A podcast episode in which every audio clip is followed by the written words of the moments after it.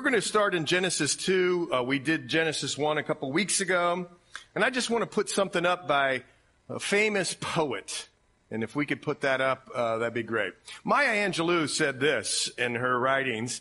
Uh, I have great respect for the past. If you don't know where you've come from, you don't know where you're going. I have respect for the past, but I'm a person of the moment. I'm here and I do my best to completely center the place I'm at. Listen, then I go forward to the next place.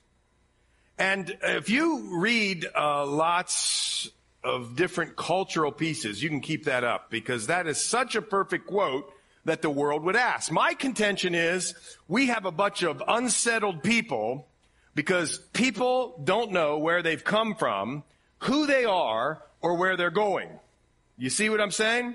And God answers every single one of those questions emphatically and lovingly and gracefully in the book of Genesis. He starts you right off the bat. And I think if you know where you've come from, who you are, where you're going, your heart is settled.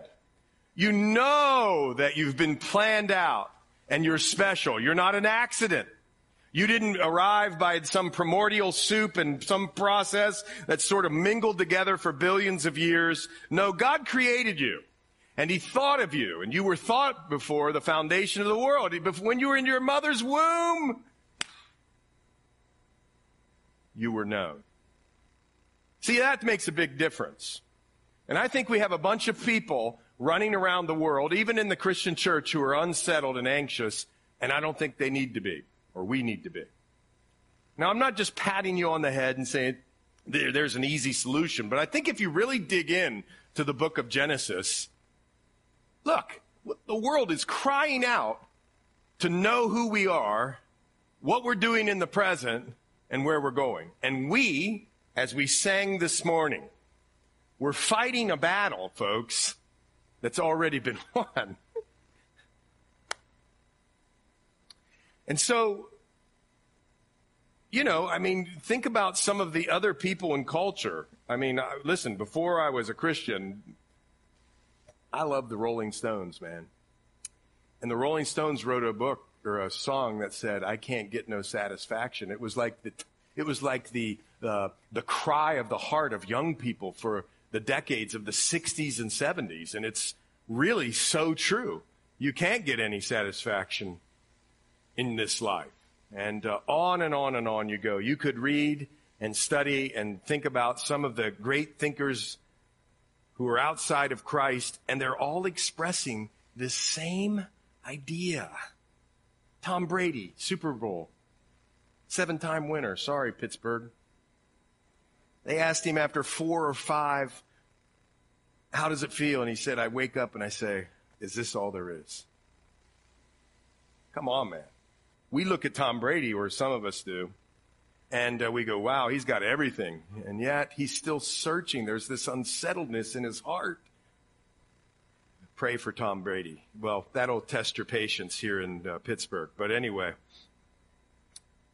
So we, we've, we've been going through the uh, Genesis, the origins, the foundations, and we saw last time uh, that we spoke on this or taught on this the history of creation the first day the second day.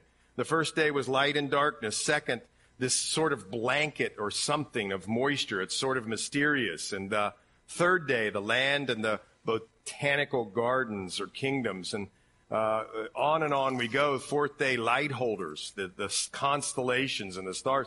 Fifth sea and air species, birds, and six land species, and also man's created. Now we get to chapter two, and what some people uh, get in an argument about is why is there two sto- uh, re- accounts of creation? There's not two accounts of creation as you go through chapter two. It's just that he's taken a pause, sort of like I do with you, and going down and, and amplifying the day of creation and what happened. That's what chapter two is about. You see, chapter one is an explosion of instruction on who God is. An explosion. Boom. I mean, it's full barrel right at you. And chapter two then is this. In light of who God is, it's an explosion, full barrel of who you are. Man. in light of who God is, who are you? That's what chapter two is about. And I think if we remember, oh, and we even have a picture of the garden up here. Are we good or what? But I think if we keep that in mind, look, the Lord wants you to know certain things about creation. He's not against science. He stands right up to science and says, hey man, come reason with me. But this isn't a science book, folks. That's not what this is. Science agrees with it. I'm for science. I'm for science and, and, and the Bible, and it stands up to the test of time. But this is trying to tell you something, who you are and who God is and where you came from. And what a beautiful thing. And we get here in chapter 2, and it says this Thus the heavens and the earth and all the host of them were finished. And on the seventh day, I laugh because after 2,000 years, nobody understands the rest that God is talking about right here. And God says on the seventh day, God ended, ended his work, which he had done, and he rested on the seventh day from all his work, which he had done. Then God blessed the seventh day and sanctified it, because in it he rested from all his work, which he, God had created and made. Now listen, you remember this, right? Remember this. We talked about it. There's different theories about the days of creation. Some people believe that they're literal 24 seven day weeks or six day week, whatever. You get it, right? Uh, 24, uh, 24 hour, what? Hey, thanks, man. And, um, but some people don't believe that, even in the Christian world. Some people believe that each one of the days were long periods and epochs. And we went through some of those theories. One thing I didn't tell you last week is the number one reason why somebody who believes in a young earth, 24 days, seven days a week, that they're actually days is because epochs meant things were living and dying for billions of years, listen, prior to the fall. And how could that be? There was no death. Now, I understand that old earthers in the Christian world have different views on that too and can uh, talk about that, but I'm just telling you, uh, that's one big reason that people believe in young earth, and there's many more. And we talked about that some last time, but I suggest to you, go to the Creation Museum, uh, grab some books, start reading about it. It's important. Why is it important? Jesus referenced these first 11 chapters of the Bible, and if he referenced them and talked about them, he was relying upon them, and he wouldn't rely upon a farce. You see. So very important. But we get here and there's a seventh day and God ended his work, which he had done, rested all his work, then God blessed the seventh day and sanctified it. What does sanctified mean? It means set apart. But I want you to start thinking through uh, some things here. The first thing is I want you to remember is that in the six prior days, when God ended up he said there was morning and evening. He never says that on the seventh day. I want you to file that back away. He never says morning and evening, that was the seventh day. He doesn't say that. It's sort of open ended. Everybody with me? Here's some other things I want you to think about when it comes to what he's talking about here prior to the fall. That God ended his work, which he had done, and he rested on the seventh day. What, what do you know about God? See, when you read the Bible, you gotta take all that you know from the Bible. You can't just isolate one little place. You gotta take what you know. What do you know about God? He's omnipotent. He's omnipotent. He's all powerful. He, ne- he doesn't slumber nor sleep. Now, I got up at 3 a.m. last night. And I, tr- I was studying and reading and guess what happened about 5 a.m.? I couldn't take it anymore. And I just conked out again. because I need to slumber and sleep. How about you? But God never slumbers nor sleeps. And what these passages are talking about is not that God stopped creating because he was exhausted. Listen right here. If you don't listen the rest of the time, I hope you listen right here. God didn't rest because he was tired or couldn't do anymore. You know how you get to that place where you've overworked and you're just at the, you're just like fall into bed and you're just wiped out. See, that wasn't this. God rested because he ceased from creating. Write that down. And the reason I want you to know that so much is because of what Ray Stedman says in his commentary on the Sabbath rest. This issue, this Sabbath, this rest, this ceasing from creating is not the keeping of a special day, but the ending of a specific effort. I'm going to say it to you again. This isn't about a special day. It's about the ending of a specific effort. Because after this, God stopped creating. Now I got a little news for you that's going to shock the whole sanctuary, maybe. But God still start, was working. And how was he working? He was sustained. He sustains all things. You know, if God lets go, we're all in trouble. He's sustaining even till now. And I can prove it to you. Because Jesus said, my Father works and I work. Jesus was working. So listen, what is happening here in Genesis is that God is ceasing from creating. That's what's happening. And that's really important for you to know because I think if you understand what real rest and Sabbath rest is, it's going to sort of revolutionize your walk. Because there's a lot of people that come around and say, if you don't worship on this day,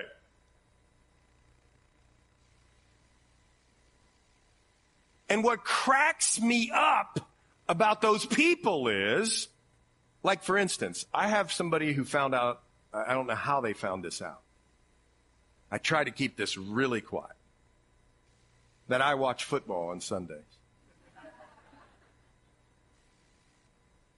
And somebody got really mad at me. No kidding.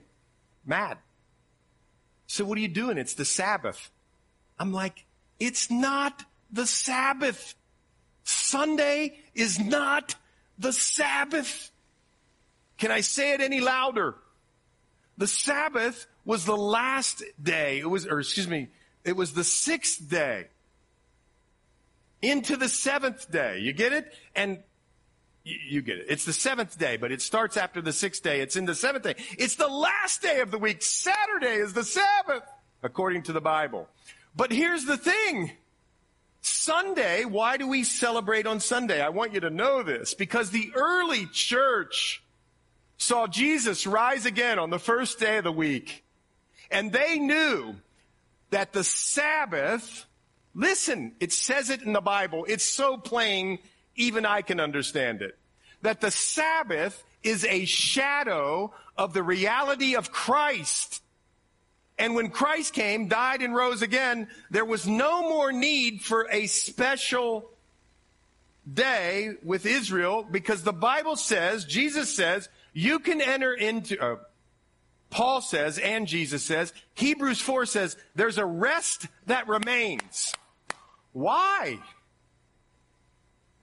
Because Jesus said, if you'll come, if you're really tired, if you're really weary, if you'll just yoke up with me, you'll put the yoke on, you'll just yoke up, you'll just put the yoke up like cattle or livestock. You just come alongside me and you yoke up with me. Listen, listen.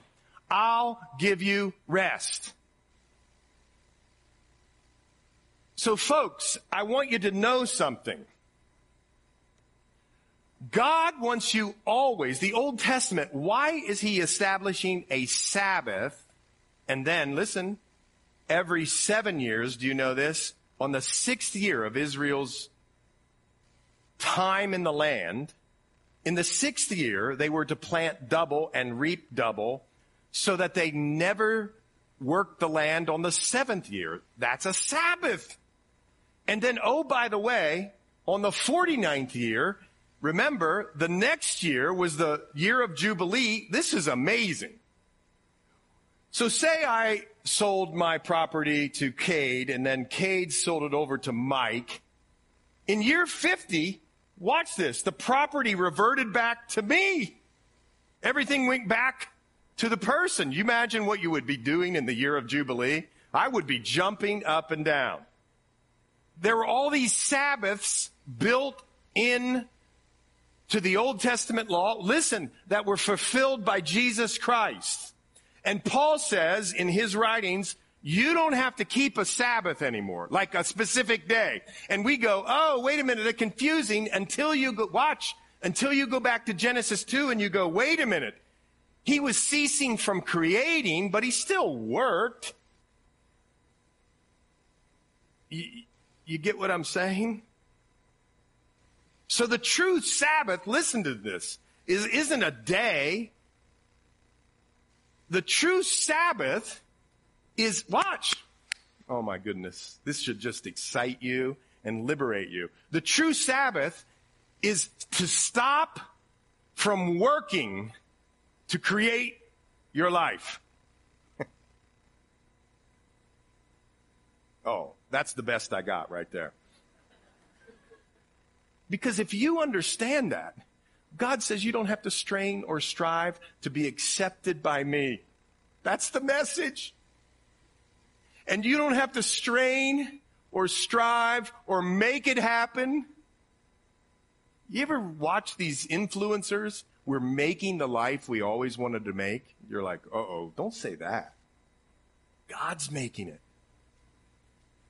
And God was teaching them, listen, remember, Genesis 2 is before the fall. What did they do with God in the garden? We're going to see. They walked with him and they talked with him. That's a good song. And he told them, right? And they communed with God. What were they doing? They were living in perfect reliance upon the Father for everything. Sabbath. That's Sabbath. Because here, I think many of you say, oh, that's really great, Pastor. That's so good. I need to rest in the Lord. But you know, I need to go pay my bills and do all that and da da da da da. Yes.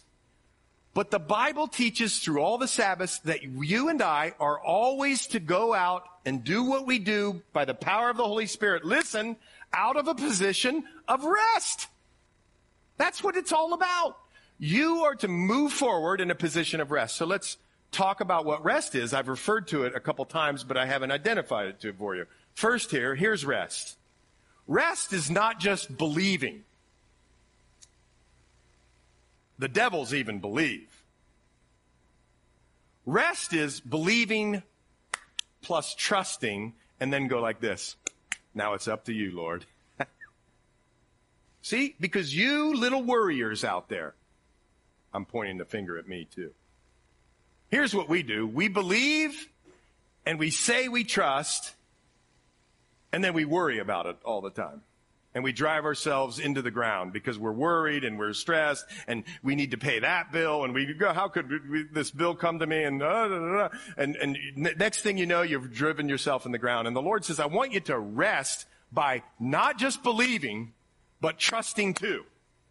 So that when you are facing, or, or, anything that you're facing, recognizing that the battle's won, you serve a good God who cares for you so highly that he would go to the ends of the earth. Well, I don't know if that's the way. He'd make galaxies and universes and then this perfect little planet tilted on a 23 degree axis in the perfect place where life could reside.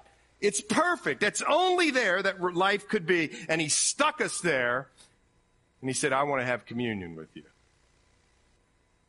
That's how much he cares for you. So when you encounter the rent due or the boss saying, no more here, go find another job. Or maybe the doctor says it's cancer. Yeah, of course, you don't jump up and down, click your heels because of that. But you know what you do? You believe the promises of God, but not only believe, you trust Him, and that's resting. Here's the second thing I think resting is recognizing that you rely upon the life of another. That's what the Sabbaths are about. Here I am in the garden prior to the fall, and God said He rested, and there remains a rest. I'm just living like we should live by the power of the Holy Spirit in perfect reliance upon the Father. That is resting. You don't have to do it all by yourself. You don't have to manipulate the circumstances. You don't have to make it happen. You do your best and leave it with God. And He knows best. And that's rest. You see? So I want you to just now, now, now, now let me, let me take a little time out. You can understand that I don't believe that you have to worship and rest on a certain day. And I laugh when people say you can't watch football on Sunday, I just chuckle. I'm like, you, you don't get it. The Sabbath ain't Sunday, pal. You, you don't even know what you're talking about. You're being real legalistic. But here's the thing. Do I think a Sabbath rest of working six days and taking a day off is good? Oh, yeah. Uh huh. Do I think that you should probably, in this modern world, get away if you can. Doesn't have to be expensive. And just take a resting vacation, like going to Colorado and hiking 12 miles every day. Tell Jan about that when you see her. But I'm kidding. But do I think it's good to go and rest? And listen, do I think that this is another modern day Sabbath that nobody ever thinks about? Why aren't you meeting the Lord every morning with your Bible open out on your back deck and just communing with the Lord for 45 minutes or an hour? See, to me, that's Sabbath. Am I saying you shouldn't take a day off? No, I think you should.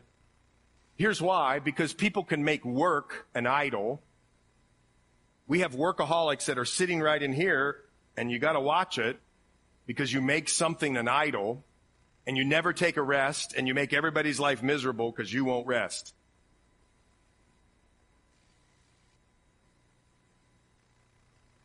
And what do I think we should do when we Sabbath, whether it be in the morning or our vacations, whether it be a day every week, which is a great idea?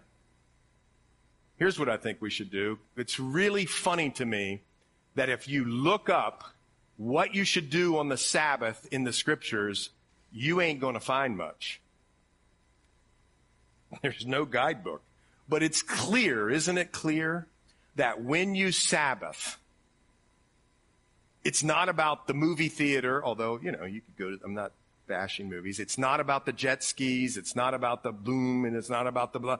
It's about focusing concentrated effort on the Lord, glorifying Him and praising Him and studying His Word and being refreshed and renewed. Here's why. Because I think our bodies and our rhythms are designed for a rest, a ceasing from working, always seeking from spiritual working to get to God because the blood of Jesus gets us there. But also just practically, I think it's, it's a good thing to do. You get it? You guys, I'm passionate about this because I believe the Lord's calling you to live always from a position of rest. Faith, belief and trust, which is faith, and relying upon the power of another. Galatians 2:20. Look it up after this. It's no longer I who live, Paul said. Bingo. It's Christ crucified who lives in me, right? That's Sabbath. Now, if you want to worship on Saturday, I say go for it. You're convicted that you should worship on Saturday and that's the end of the week and you should do that. I say praise the Lord. Go for that. But here's the problem. Let me just give it with one caveat. Don't put that trip on other people. Don't say you have to worship on this day because the Bible says we should be Sabbathing all the time, every day. Everybody with me? All right. Talk to me after for those who are upset. But anyway, uh, this is important. I think this is really important because God established a rest. He showed us a pattern. And we in this modern society have no idea what it's about. We go up to people and say, why are you watching football on Sunday? We have no idea what it's about, but if we really knew what it was about. See, it's amazing right here in the second chapter. He's given us what we need to be settled and to work effectively for his kingdom. Amazing. Right there.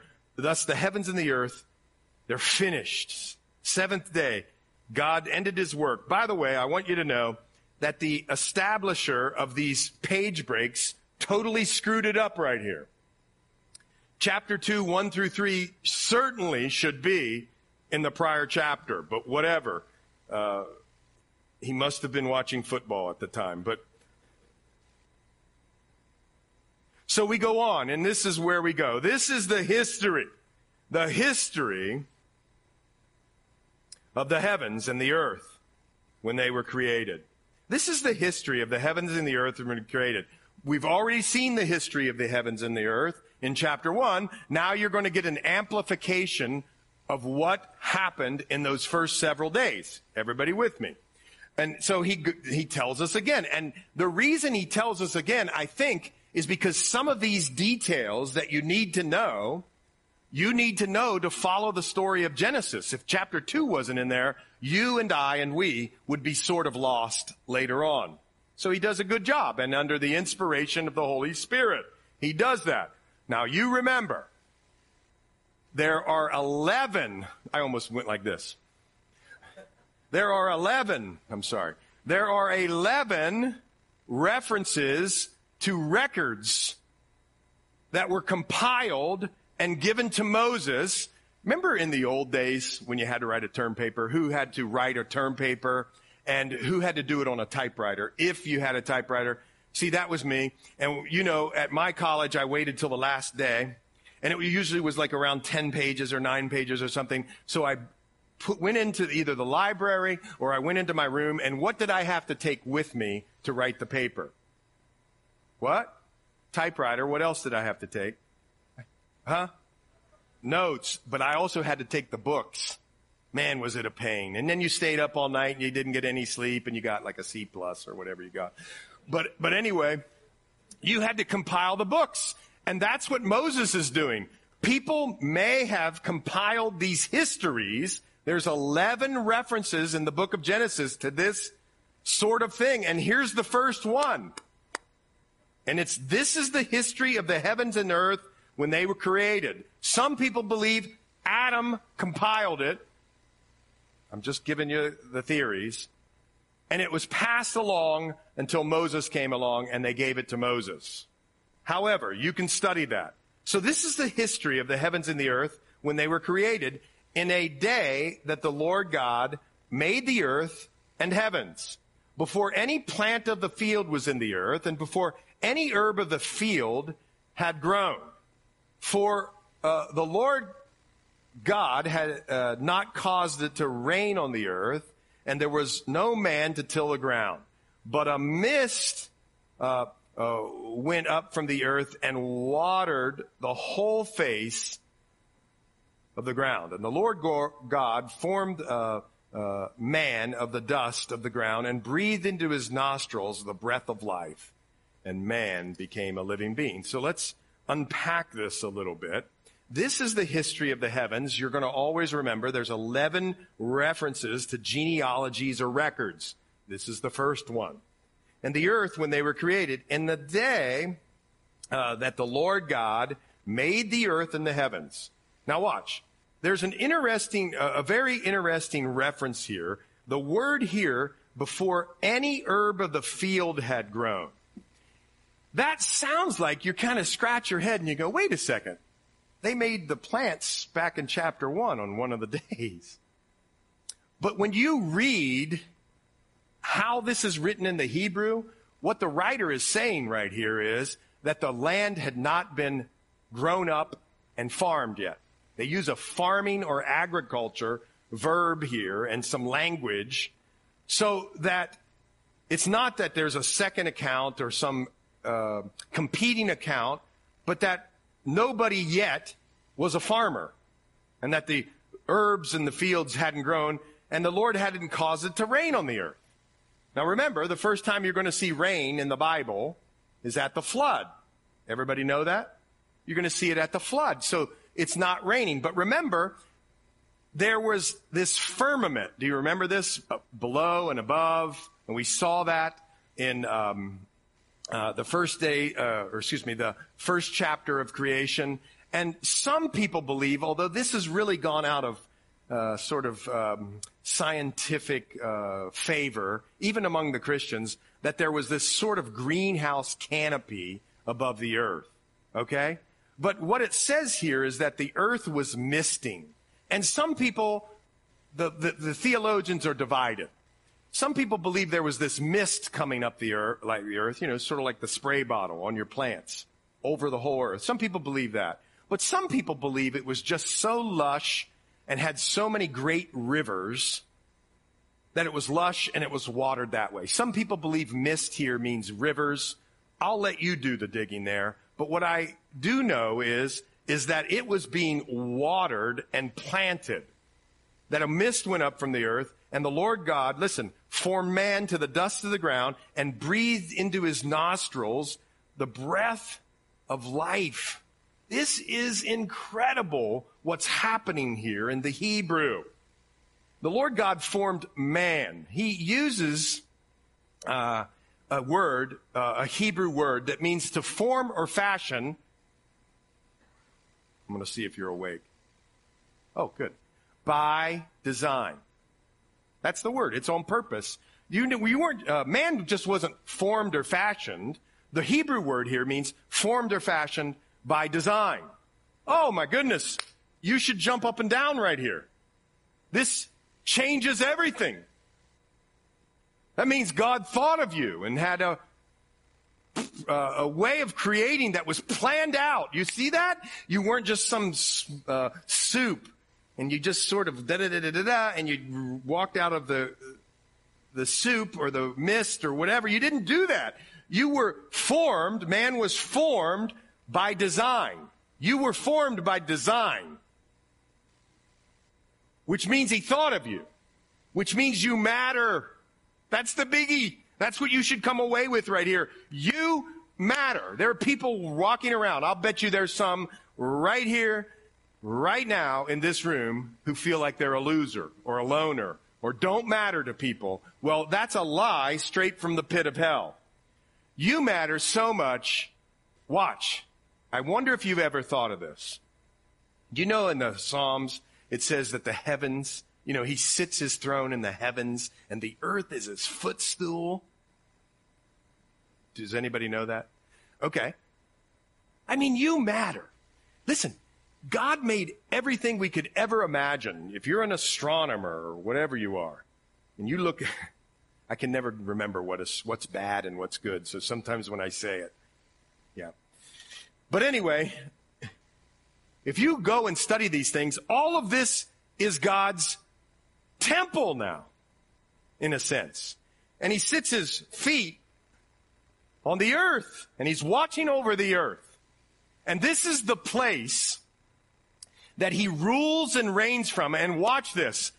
What did God intend at the beginning? Watch. Oh boy, I got a lot of rabbit trails to unwind here, but here it is. Here's what God intended from the beginning to give a space for humans to live, do this, pinch yourself, to live physically on an earth and commune with Him. And when you think about that, you go, wait a second, I'm not a loser. I matter. I mean, I matter. God went to all that trouble so he could commune with me. And listen, you might think, well, God so loved the world like this big blob. Yeah, but he loves you individually too. That's how big he is. And he created this space and watch. In chapter three, we're going to see man rebel against all of God's goodness and sweetness and majesty and grace and power. They're going to rebel. And the whole story of the Bible is God reclaiming that. And when, watch. And when you get to the last two chapters of the Bible, watch. The curse is reversed and what's happening? God is in the garden walking and talking with people. He's communing with people. You don't need his sun anymore. His glory is there. It's bookended. That's the story of the Bible. And that's how much you matter. And oh, by the way, watch right in the middle of the Bible. It's all made possible when Jesus is in the garden. Garden, garden, garden. When Jesus is in the garden, a human but fully God saying, Lord, if this cup could pass, if there's any way, is there any other way, Lord? Blood, tr- sweating. You think he didn't know anxiety or stress? If there's any other way, and how did he relieve the stress? He relied upon the goodness of the Father, but not my will, thy will be done. And he marched to the cross from the garden.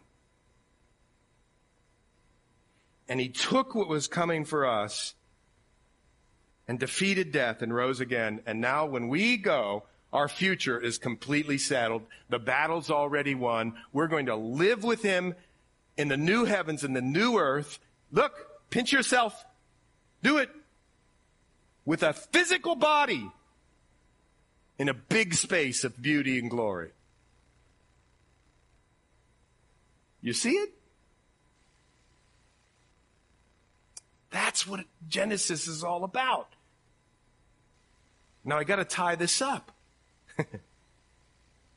Because I came here from formed. He made you by design, and that's the design. He formed man of the dust of the ground. You know you're earthy, folks. In fact, I think it would be a great women's retreat. This is a joke. Topic if you went to Second Corinthians chapter 4.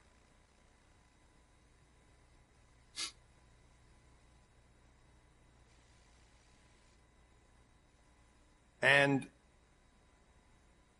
or is it First Corinthians? We carry uh, this treasure in earthen vessels. Might be First Corinthians. All right, it's second. What verse? Perfect. Thank you. But we have this treasure in earthen vessels that the excellence of the power may be of God and not of us. Was God amazing or what?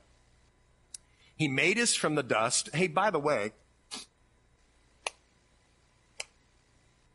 guess what root word comes from or guess what name comes from the root word for dust? Adam. They're the, really the same, from the same family. Adam A, Adam, man. It means you're earthly, earthy, excuse me. And Paul later tells us that we have this treasure in earthen vessels. But listen, if you were perfectly like a Lamborghini type cyborg type of person, none of the glory could come out. You're earthy. And sometimes you're cracked a little bit. Who here sometimes feels cracked? And the Bible says, listen to this, in your weakness, he'll made, be made strong or be, or he'll be strong or you, you'll see his glory in big ways. Isn't that amazing? He made us out of the earth. He brought us up out of the earth and he breathed into his nostrils. What happened there? Well, you know this. He, God created us. He's the one responsible for life. It's a word, ruach, spirit. It's in the um, New Testament as pneuma. But what he's doing here is breathing life into people. And man becomes a living being. Now watch. David takes this theme a little farther. it's almost too hard to believe, but it's not because we're Christians. Let everything that has breath praise the Lord. Psalm 150. Guys, if you're just a reader,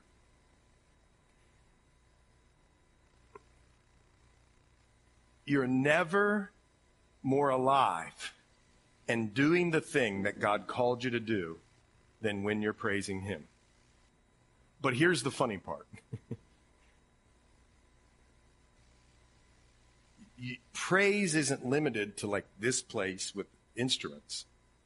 It's, li- it's, it's, it's not limited in any way. It's your whole life praising God. So watch. We're going to get into it in a minute. Here it is. Listen, when you go to work, who here loves work? Oh, just one. okay. you know, this is on tape, so um, everybody raise your hand. No. But listen, listen. Our work is worship. But here, everything has breath is to praise the Lord. What you, you read this and you put the connection together. Look, look, I know what the purpose of your life is. I said it on Wednesday.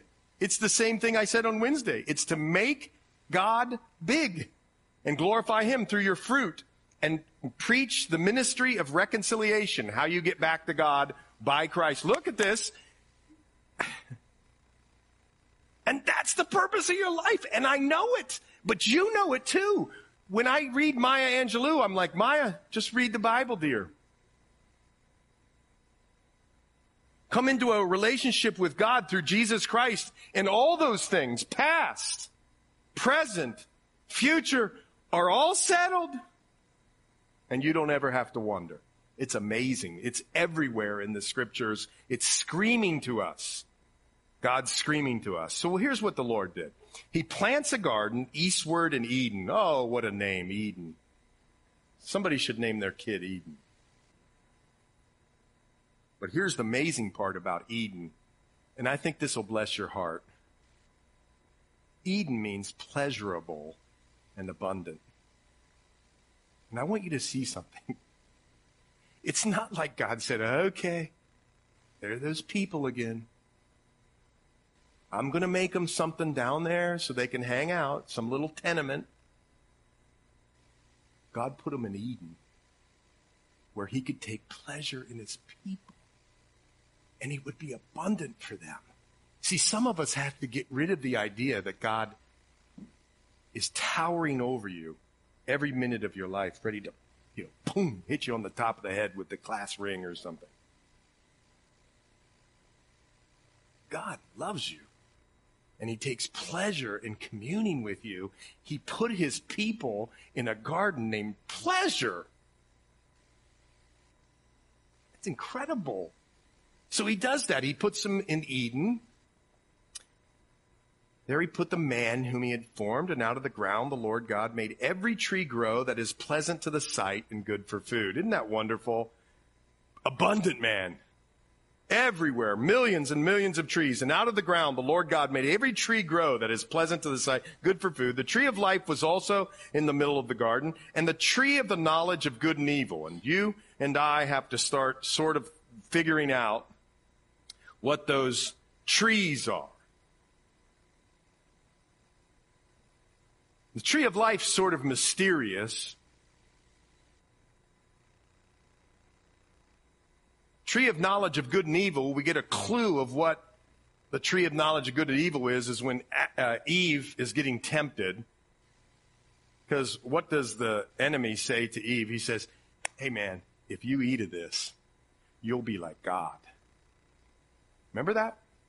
So we get a little hint of that. And what I want you to see is this I don't believe Adam and Eve didn't know moral things at this time, and that by eating the knowledge of tree of good and evil, they would gain some moral insight. I think they already knew that.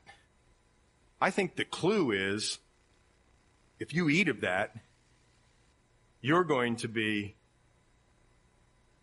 like God. Hmm. And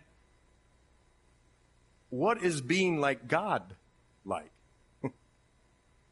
Well, people do it all the time. They dictate their own life. They live independent of God. They're like God, so they live independent of God. Watch. What were Adam and Eve doing? Eve's not here yet, but what, what does Adam and Eve do? They live in communion with God. They're trusting Him. How did Jesus say we're to come into the kingdom? Like little children. Having faith where we say, God, I need some food today. God, I need this provision today. God, my attitude is really terrible today. I need help. Fill me up. God, God, God. And you just keep coming back in perfect dependence and reliance upon a father. But when Eve ate, when they finally eat of this tree of the knowledge of good and evil, here's what I think happened. Their independence from God was established. They rebelled and they said, we'll make the decisions now and we don't need you. And you say, well, that's terrible, except for here's the deal. There's a gazillion people running around the whole world right now saying the exact same thing. So that's the tree of the knowledge of good and evil. Tree of life. It's probably and is, I think, a tree that sustains eternal life. It has something to do with eternal life. And we're going to talk about that more when we get to how it's guarded, etc. But anyway, a river goes out of Eden to water the garden. From there it parted and became four river heads. First is Pishon. It's the one which skirts the whole land of Havilah. Watch, where there is gold. Hey, I love this one. Come on, man. I know I'm on a lot of rabbit trails, but when you go back into the new heavens and the new earth, what's going to be in the new heavens and the new earth? Gems, gold. Incredible. You can go read it there. But anyway, here it is. There's gold. Bdellium and the onyx stone are there. The name of the second river, Gihon. It's the one which goes around the whole land of Cush. The name of the third is Hiddekel. It's the one which goes toward the east of Assyria. And the fourth is Euphrates. Now, where is this place? I have no idea, and it doesn't bother me at all, and here's why. This is pre-flood. The topography has changed, folks. What happened, flood, was cataclysmic and it changed the topography of the earth. Am I surprised they can't find these uh, places? You know, two of the rivers they sort of know, but is it in the same spot? Who knows? I'm not bothered by that at all because the topography has changed. But whatever. He makes this abundant, abundant, abundant, and then the Lord God took the man and put him in the Garden of Eden to tend and keep it.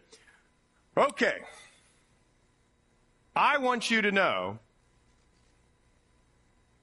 that God had work for Adam prior to the fall. I want you to write that down. And here's the reason I want you to write that down. A lot of people think God cursed the land and then made Adam work. Adam was actually working before the fall. Okay, here it comes. Which means where God has put you in your job, is an opportunity every single day. Smile now, smile. To worship God. Work is worship. Leisure time is worship. Your whole life is worship. Listen what it says, Paul says in Colossians 3, and whatever you do, whatever. You going to play pickleball this afternoon? No? Okay. You going to watch football? It's Sunday. Don't do that. But whatever you do, do it heartily as to the Lord, not to men.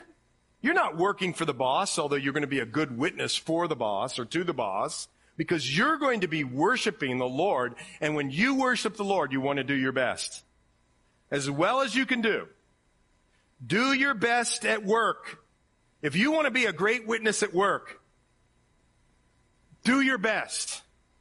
Have people see you be responsible. Show up. Have them trust you to do what they're asking you to do and do it. And while you're doing it, sing to the Lord in your heart. It's worship. And the, let me read you this, the rest. And not to men, knowing that from the Lord you will receive the reward of the inheritance, for you serve the Lord Christ at work or wherever you are. And the Lord God commanded the man, saying, Of every tree of the garden you can eat, but the tree of the knowledge of good and evil you shall not eat, for in the day that you eat of it you shall surely die. Now, this is near and dear to my heart because when somebody was sharing the gospel with me, this was a sticking point for me, man. I'm like, why in the world would God put that tree in there and say off limits? Just don't put the tree in there. And everybody's cool and we're good. That's what I kept asking.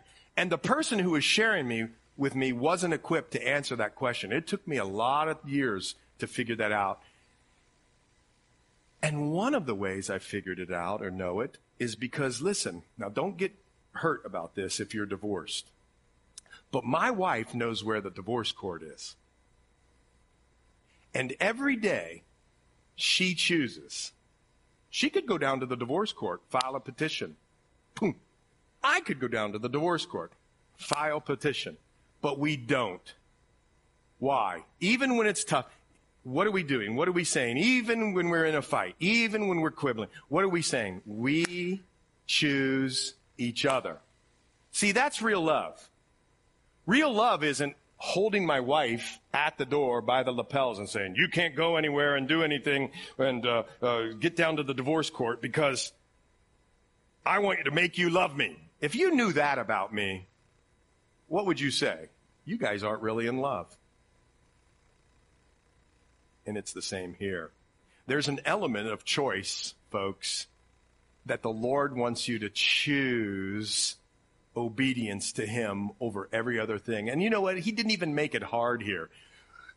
Millions and millions of trees. Eat of anything you want. Go lay under them all day long. I don't care. Eat, drink, do whatever. You see this one little tree? Just stay away from that, okay? Just one.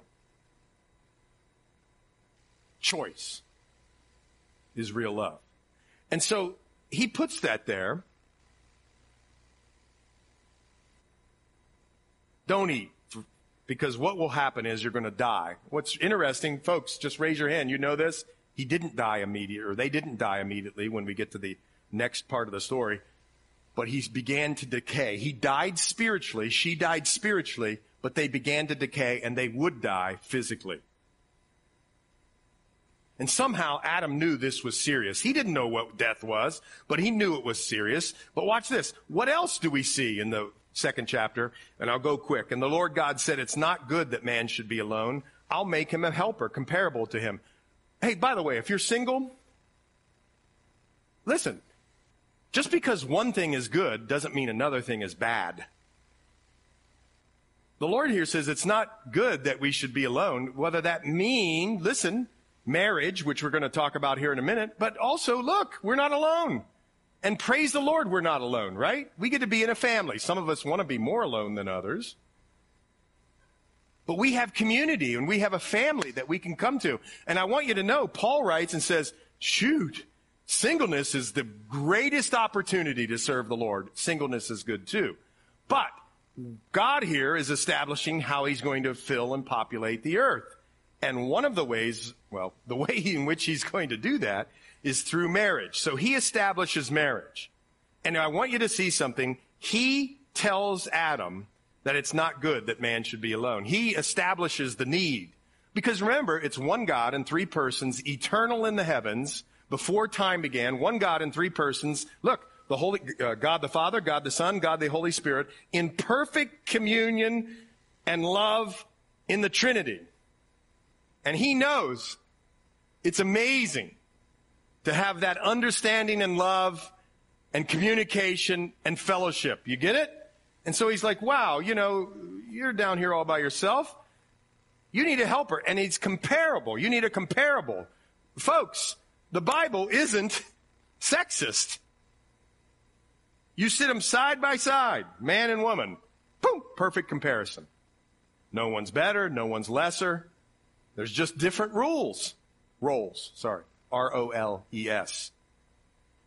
So it's not good. God points it out. Out of the ground, God formed every beast, every bird, and he brought them to Adam to see what he would call them. This is, this is sort of funny. I mean, God has a sense of humor. Adam called each living creature that was its name. So Adam gave names to all the cattle, to the birds of the air, to every beast of the field. But for Adam, there was not found a helper comparable to him. He ran through it. Here come two, you know, the male and the female cow. Yeah, let's call those cows. Here come the robins. Oh, let's call those robins. Or whatever, whatever was in the garden there. He names them, but then at the end he's like, huh. Wait a minute. There's nobody for me here. And God said, I'm going to make somebody comparable to him. So, what does he do? He gives names to the cattle, and, and you see all that. And he finds out there's no one comparable. The Lord God caused a deep sleep to fall on Adam. If you went to the family series with us, we said that you don't need to beat the bushes. If God given you a need to be married or as asking you to be married, you don't need to beat the bushes. It's not how God did it. God put them to sleep. It's so funny. Just rest. I'll do the work. Ooh, that's hard to say in this culture. And yet, that's what the Lord did. And he slept and he took one of his ribs, closed up the flesh in its place. Then the rib which the Lord God had taken from man, he made into a woman and he brought her to the man. And um, Adam said, This is now bone of my bones. This is like a joyful praise and flesh of my flesh, she shall be called woman because she was taken out of the man. And therefore, a man shall leave his mother and father and be joined uh, uh, to his wife, and they shall become one flesh. And they were both naked, the man and his wife, and they were not ashamed. Now listen, real quickly. I know I'm going over, but come on, folks. Genesis 2 is important. You're like, not on football Sunday, it ain't. So he went to sleep. He took one of the ribs. There's an old Hebrew tradition, Matthew Henry quotes it. He didn't take from the head or from the feet because he wasn't lording it over or stepping on somebody. That's not the role of man and woman, husband and wife. But he took from the side where there was protection and love and care. Boom, side by side. You ever wondered why you hugged somebody? He took from the side. And if you think about Jesus pursuing his bride, there was on the cross, there was a, mm, a spear, boom, thrust into his side. And the water and the blood burst out. And he went through it all. It was care and protection, going and sacrifice, going for the higher good for the other. That's what men and women are all about. And he sings out in joyful praise, this is bone of my bones, uh, flesh of my flesh, and therefore, listen to this.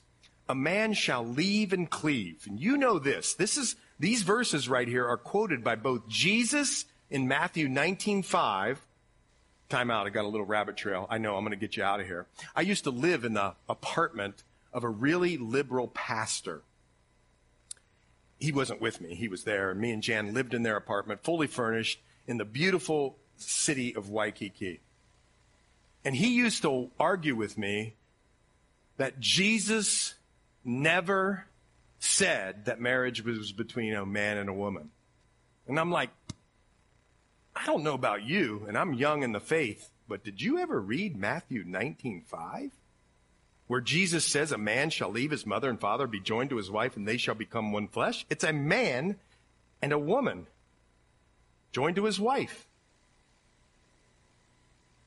Here, marriage is born in the loving heart of God for the blessing and benefit of mankind. And what happens? I want you to see something. I know we got to go, but I got to see it. We'll pick up on next week. Uh, you got to leave, husband and wife, leave all other permanent relationships. That doesn't mean you don't honor your parents, but you got marrieds who are living their life in the midst of their parents and asking their parents to work out the things between them two. That's not it. You got to leave your parents. But here, you got to leave every relationship.